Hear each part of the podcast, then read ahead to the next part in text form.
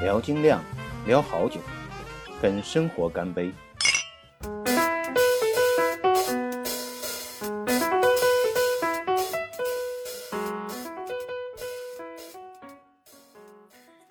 Hello， 大家好，我是爱喝酒的明坊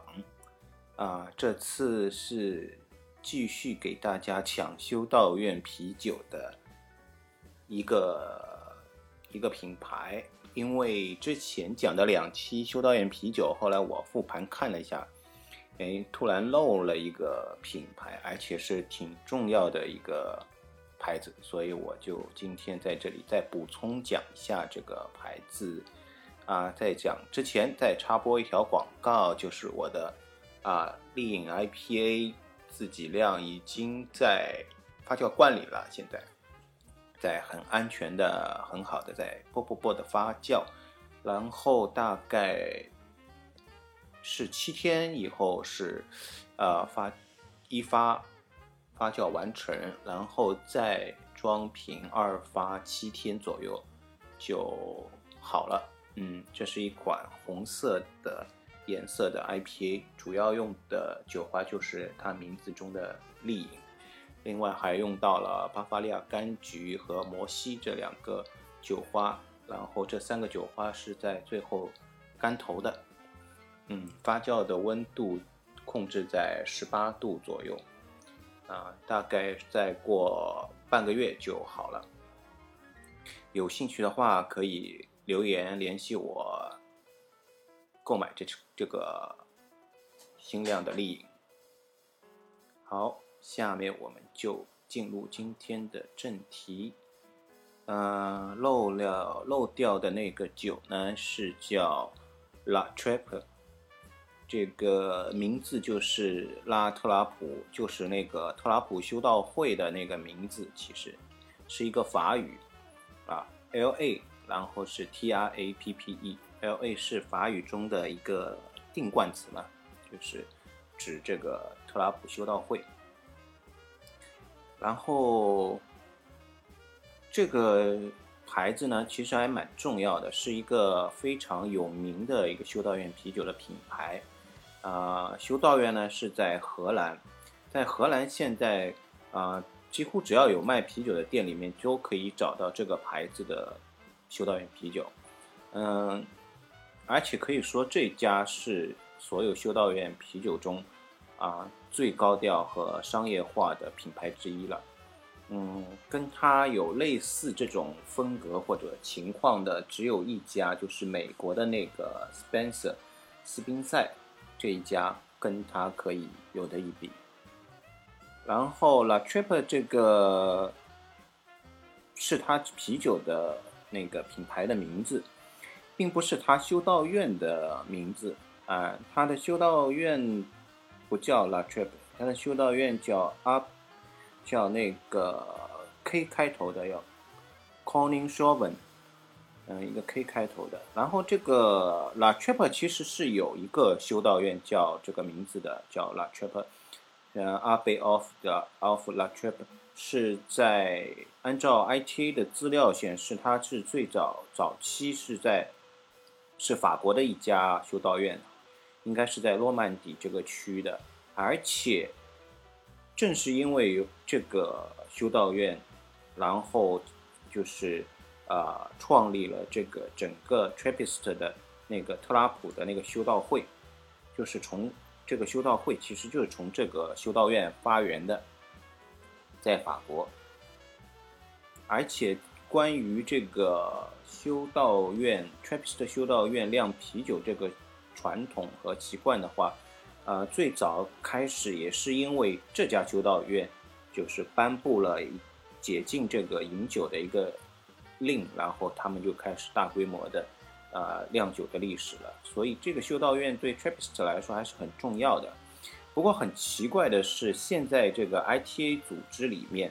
并没有显示有这家修道院，啊、呃，然后我查了，这家修道院确实还在法国，在那个地方是有的。然后我猜想，是会不会这个老牌的这个特拉普修道院，呃，太坚持这个隐修的这个研修的这个原则啊，没有加入这个 I T A 组织啊，有可能是有这个原因。那具体是什么原因也我也搞不清楚啊，不管不管啦，嗯，反正这个名字是给了这个荷兰的这家修道院用去做了啤酒的牌子，还是非常有商业头脑的。呃，那这个修道院名字原来自自己真实的名字就叫 Koningshoeven K O N I N G S H O B O E V E N， 我再念一遍啊，拼法是 K O N I N G S H O E V E N， 哎，很难读的一个单词，应该是个荷兰语，嗯，看这个样子，长得就像荷兰语。这个荷兰修道院的名字。那这个名字那么奇怪的修道院呢，其实最早啊，在最早最初的时候，简非常简陋，就是一个羊圈儿，圈养那个羊的那个羊圈啊。在一八八一年三月五日的时候呢，这个羊圈里面啊，举行了一场神圣的弥撒，这是当地第一次正式的基督教或者讲天主教的弥撒。那这个 Koningshoeven 这个修道院呢，就把这一天当作他们自己的诞辰日啊，就是一八八一年三月五日，这个修道院正式开始了。在修道院建立的三年后，也就是一八八一年的三年以后呢，修道士们就开始建自己的酒厂酿啤酒了啊，这个时间也是非常非常早的，在所有的那个 Trappist 的酿酒的修道院里面都算是很早很早的，也就是一八八四年左右就开始那个酿酒了。然后十年后来他们又开始扩建他们的酒厂啊，这是为什么呢？因为他们要打算建一个更大规模的修道院，建更大规模的修道院就要钱，那钱从哪里来呢？他们就想先把啤酒厂扩建，扩建了以后酿更多的啤酒，用这些更多的啤酒去换更多的资金，换来更多的资金来，然后建他们更大的修道院啊，有点绕，但是反正就是为了为了筹措钱去盖新楼，就是扩建了这个酒厂。然后他们这个扩建酒厂和卖酒这个行动啊，还非常成功。然后是仅仅过了三年，他们就靠啤酒挣到的钱啊，建起了一座崭新的修道院，规模就扩建了这个修道院。嗯，也许就是那个时候啊，他们这个酿造啤酒确实太成功了，所以这个修道院对酿酒这件事啊，十分迷恋，而且呢，在这个啤酒这个事业上面非常激进，而且更加倾向于走商业化的道路。这个这一点呢，并不是所有特拉普修道会的初衷和他们可以接受的一种啊、呃、状态啊，这个先按下不说。那在二战后呢，这个欧洲啊粮食短缺，因为打仗了嘛。刚打完仗，没有那么多粮食，那就没有办法去酿酒。但是没有办法去酿酒的这个 Koningshoeven 这个修道院呢，不愿意他们酒厂的机器歇着，因为他们酒厂是很大的嘛，他们就动脑筋，动了一个什么脑筋呢？哎，他们开始做柠檬汽水，造这种新的软饮料。当时做这种软饮料啊，在那个二战后啊，也就是在啊，四十年代末到五十年代的时候，是一个非常新潮的产业，这就可以看出这家修道院的商业意识是多么的浓，很会把握商机。然后过了若干年以后，到一九六九年以后，他们把酿酒业务啊卖给了现在的百威英博公司，那个时候是他的这个百威英博的前身公司。是比利时的 Artois 集团，就是什么呢？就是出那个 Stella 这个啤酒的那个公司，比利时的。这个期间呢，他们以就是售卖拉格啤酒为主，因为他就是做 Stella 这种拉格啤酒的嘛，所以卖给他们以后呢，他们就完全开始做那个拉格啤酒了，跟修道院这种风格的啤酒半毛钱关系都没有了。这个合同或者这个就是买卖关系呢，一直到一九八零年终止了，就是到八零年以后就跟这个比利时的这个啤酒集团没有关系了。那一九八零年开始到一九九九年之间呢，啊，这个修道院的修道士呢就开始自己酿酒了。期间呢，他们也研究了这个新的酒款，比如是有金色艾尔啊、双料、三料等等。也正是在一九八零年的时候，他们正式开始使用了这个 La Trappe 作为他们自己啤酒的品牌名字。这个也是同样非常具有商业眼光，因为 La Trappe 是他们这个修道会的名字嘛，这个无形资产是非常大的。然后一九九一年的时候，他们成功的研发了一种酒精度达到十度的饲料酒，这个酒到现在为止还在生产。呃，在一九九九年以后呢，他们又成为了这个一家啤酒厂，叫做荷兰巴伐利亚酒厂的子酒厂，就是又卖给，相当于又是被人家吞并了，卖或者说是卖给人家了。那这个酒厂名字就叫荷兰巴伐利亚嘛，那么自然就是要会发挥这个巴伐利亚做啤酒的一些特色，自然而然的就做了一个小麦啤酒，小麦白啤。那么由于这一系列的行为呢，这个 Trappist 组织呢 I P A 呢终于受不了了，就找来这个荷兰这家修道院说啊，你这个太商业化了，我们不能接受，你请请离请走吧，就是把他给开除，从联盟里开除了，他就是不是 Trappist 了。然后因为他这么大张旗鼓的商业化的酿造，确实是完全触及到了这个特拉普修道会的这个底线了，因为他们不太能接受商业化的。然后这个 Koningshoeven 这个修道院呢就着急了嘛，毕竟他们出身是还是挺正的，是正宗特拉普这个修道院出来的，那被人家踢出去，这个说去去都不好听嘛。然后就马上开始对这个 I T A 组织开始公关了，但是呢，要回踢出去，被人家开除了，你又要回来，可可不是那么容易的，是吧？那个，而且特拉普修道会一般做事都是比较怎么样，就也可以说是死板，或者是说比较恪守原则的嘛，所以很不容易的。大概前前后后谈了五六年。啊，拉锯了五六年之后，终于这个 Koningshoeven 修道院是做出了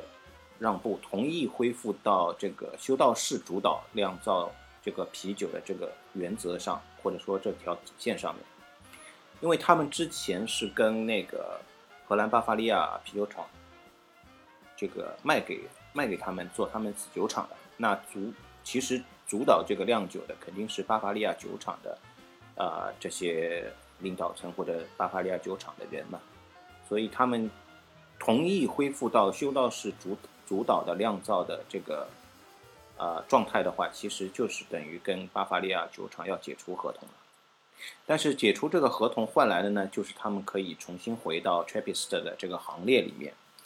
啊，可以重新贴上那个 Trappist 的六角星六角形的那个认证标志了。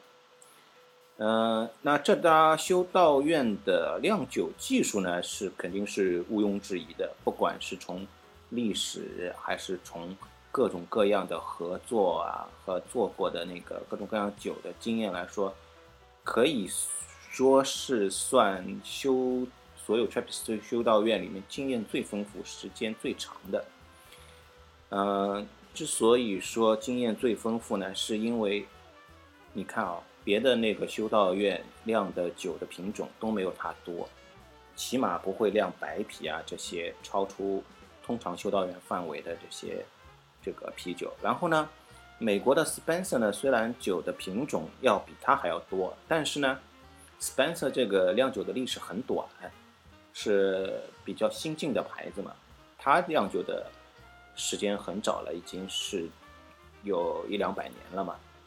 所以它的这个呃，从经验啊、时间积累上和产品丰富的程度上来说，毕竟是一个最最强，应该是讲最强的一个修道院。当然，如果具体分析这个产品来说，那很难说是谁最强，但是从经验啊和产品的丰富性上来说，这家修道院应该是可以排到第一。目前呢，这家修道院一共有八款酒啊，目前是在所有 Trappist 的修道院里面，我查下来就是排名第二啊，仅次于美国的 Spencer 这个酒厂。然后酒精度是从 四点五 到十一不等啊、呃，因为酒太多了嘛，所以我就啊、呃、先挑两个挑两个比较特别的给介绍一下啊。第一款我想介绍的是他们家酒精度最低的一款酒 La Trappe Pure， 可以翻成为纯酿修道院或者纯修道院啊。其实这款酒是非常入门级的一个修道院啤酒，甚至一些、呃、老的酒友会对它的寡淡这种味道嗤之以鼻。为什么它会寡淡呢？就是因为它使用了，应该说是完全使用有机原料做这个呃酿酒的原料的，就是所有的原料都是有机生产的产品。然后他们其实是把这个可能会当做一个噱头来吸引更多的啊入门级的喝啤酒的人，或者平时不太喝啤酒的人，但是对这个环保啊、呃有机啊有有兴趣或者爱好的人过来喝这款酒。嗯，修道院号称这个酒是世界上唯一一款全部用有机原料酿造的修道院啤酒。那这个号称是完全是可信的，因为他所说的修道院啤酒就是 Trappist 系统里面的修道院的啤酒，确实没有用有机原料的。但是用了这个有机原料的后果就是这个其实味道是挺寡淡的。你想这个麦子也是有机的，那没有通过这种啊、呃、配种啊、调配啊、特别调制更适应有利于咱们酿酒用的这种麦，然后它的酒花也是有机的，也同样没有调过，这个味道啊、香气啊肯定就是淡嘛。所以这个，但是它就是打的是有机的这个招牌吧，所以啊、呃，我现在在网上看这个有机的酒还不便宜，比一般的这个好像比一般的双料还要贵，双料三料好像还要贵一点。它完全其实就是一个噱头，另外是因为是有机的这个产品，成本也确实比那个不是有机的要高一点嘛，所以它卖的贵。呃，我我来介绍这个酒呢，只是因为它是唯一的一款纯纯有机的这个修道院啤酒，并不是说推荐大家一定要去喝，要喝他家的酒的话，肯定不是先喝这一款，这款不喝也不要紧。接着呢，我是介我会介绍他家的一个修道院特酿，嗯、呃，名字叫 La Trappe Estor。这个 Estor 是一个人名，其实是他们修道院里面的一个人名，是他修道院的第一个酿酒师的名字。这款酒呢是二零零九年推出的，这款酒其实也是他们修道院一百二十五周年的纪念款，就是纪念他们修道院一百二十五周年的纪念款，用了他们自己酿酒师第一个酿酒师，等于是他们这个啤酒创始人的一个名字。它的风味呢有点介于二料和三料之间，啊、呃，有比较丰富的焦糖香气，呃，后味的果香也比较丰富，啊，这是一款比较特别的酒，呃，也算是在他们酒里面卖的比较贵的一款。我们再来看它的修道院饲料，因为如果是修道院的话，如果出了饲料，就肯定我更倾向于会关注一下它的那个饲料。嗯，它的饲料就是叫 La Trappe Cordero， 味道和罗斯福八号啊、呃，或者是前面介绍过前两期介绍过的圣伯纳德八号有点接近，反正是比较典型的。是比较典型的修道院饲料，应该可以算比较重口味的修道院的典型吧。嗯，修道院号称它是世界上第一款饲料，这个我倒没有考证过，是不是最早出的一款饲料？啊，同时在最近两年呢，它还拿了不少欧洲啤酒的奖项。嗯，很多修，但是很多修道院其实是。这个 Trappist 修道院其实是不会去参加那个社会上的这种啤酒的评选的，但是就是说这荷兰这家呢就比较，因为它商业化是它的传统嘛，所以它比较热衷于参加各种各样的嗯啤酒比赛啊评选，这也是蛮有趣的。La Trappe 的另一个有趣的产品就是小麦白啤，呃，名字叫 La Trappe Weit Trappist， 酒精度是 五点五， 然后因为小麦是非常巴伐利亚的酒，那这个酒是在它和荷兰巴伐利亚酒厂合作时候开发的产品，它不是传统意义上修道院啤酒会去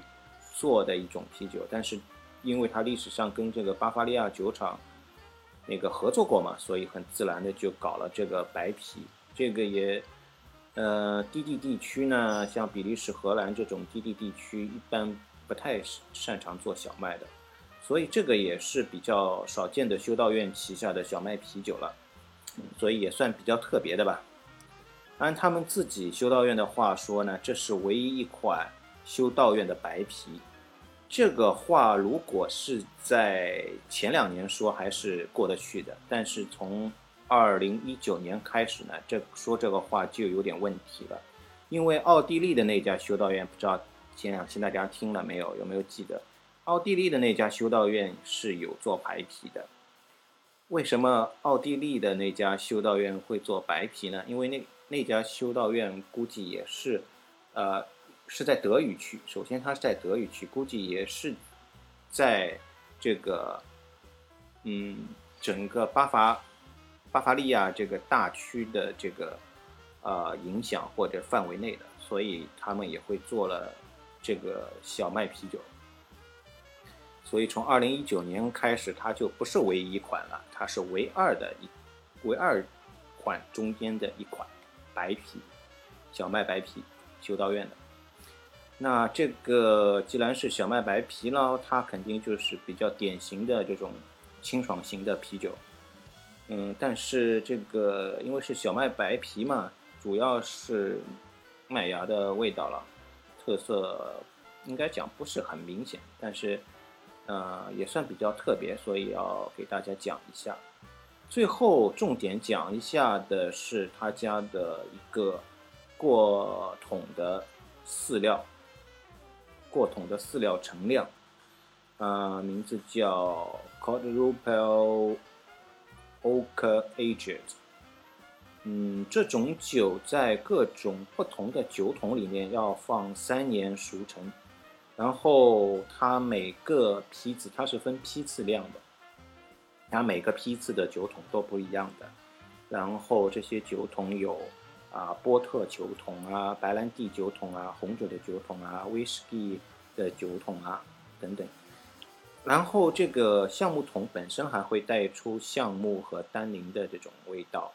嗯，这个做法和其实和我们之前提到的制美的这个过桶酒是差不多的，嗯，尤其是它也会用到糖浆，这会使它的酒精度能够达到惊人的十一度，啊，这个是非常非常高的。然后它每个批次的味道都会有变化，因为桶不一样嘛。然后在专业的啤酒评分系统里面呢，它会将每一个批次的酒单独拿出来评分，因为每一个批次的酒都是自己独特的一个味道。那这款酒官网显示最新的是到了三十七批次啊，三十七批次，嗯，这个在一五年的时候好像还是三十左右，那它这样算下来，每年都会有个两三批吧。这个就是三十七批次啊，是橡木桶过桶陈酿的酒，然后这个橡木桶里面的木材呢，还含有这个少量的樱桃木和相思木的成分，这会帮助这个酒带出一些中度到高度的这个烘烤的效果。需要注意的是，这个批次的，就是三三十七批次的这个酒啊，它这个木桶是纯木桶，没有酿过其他酒，就是不是酒桶。只有，也就是说，只会带到这个呃木桶的木材本身的味道。这一批次呢，截止到目前已经陈化了两年半，啊，差不多可以出来了。嗯，然后三十七批次呢，这个官网介绍是具有美丽而牢固的米色的泡沫层，啊，这个也比较正常，一般饲料都会是这个效果。然后由于经过长时间的木材陈化呢，这个啤酒啊，会呈现出绝佳的深色，远远超出普通饲料啤酒。因为估计是它，一个是它时间长，另外一个是它在橡木放在橡木桶里面，这个橡木估计也会让它的颜色加深一点。然后由于这个批次的木材类型是组合型的，就是我刚才说它有樱桃木啊，那个相思木啊这些，所以会产生丰富而精致的香气和味道。呃，然后这个具体来讲，就是会有典型的木的香、木头的香气啊、呃，同时还会散发着香草啊、杏仁啊、coco 啊和焦糖的香气。然后啤酒的味道是啊、呃、温暖友善的。嗯，尤其是它有天鹅绒般的柔软口感，啊，这是酒厂自己的描述啊，天鹅绒般的柔软口感，但是比较顺滑吧，入口非常顺，然后会有令人愉悦的苦味和普比普通那个饲料，呃，稍微柔和一些，